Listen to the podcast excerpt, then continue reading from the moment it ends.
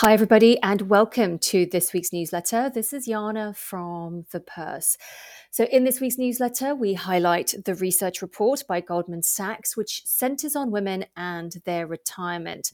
One of their key findings is that women are more likely, at 50%, to say they are behind on their retirement saving compared to 35% of men. We explain why women's retirement savings fall short and what women can do about it.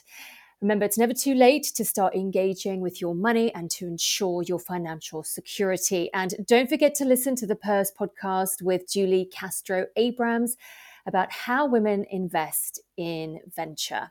And you can review the news in brief so you stay on top of global financial, economic, and investing trends.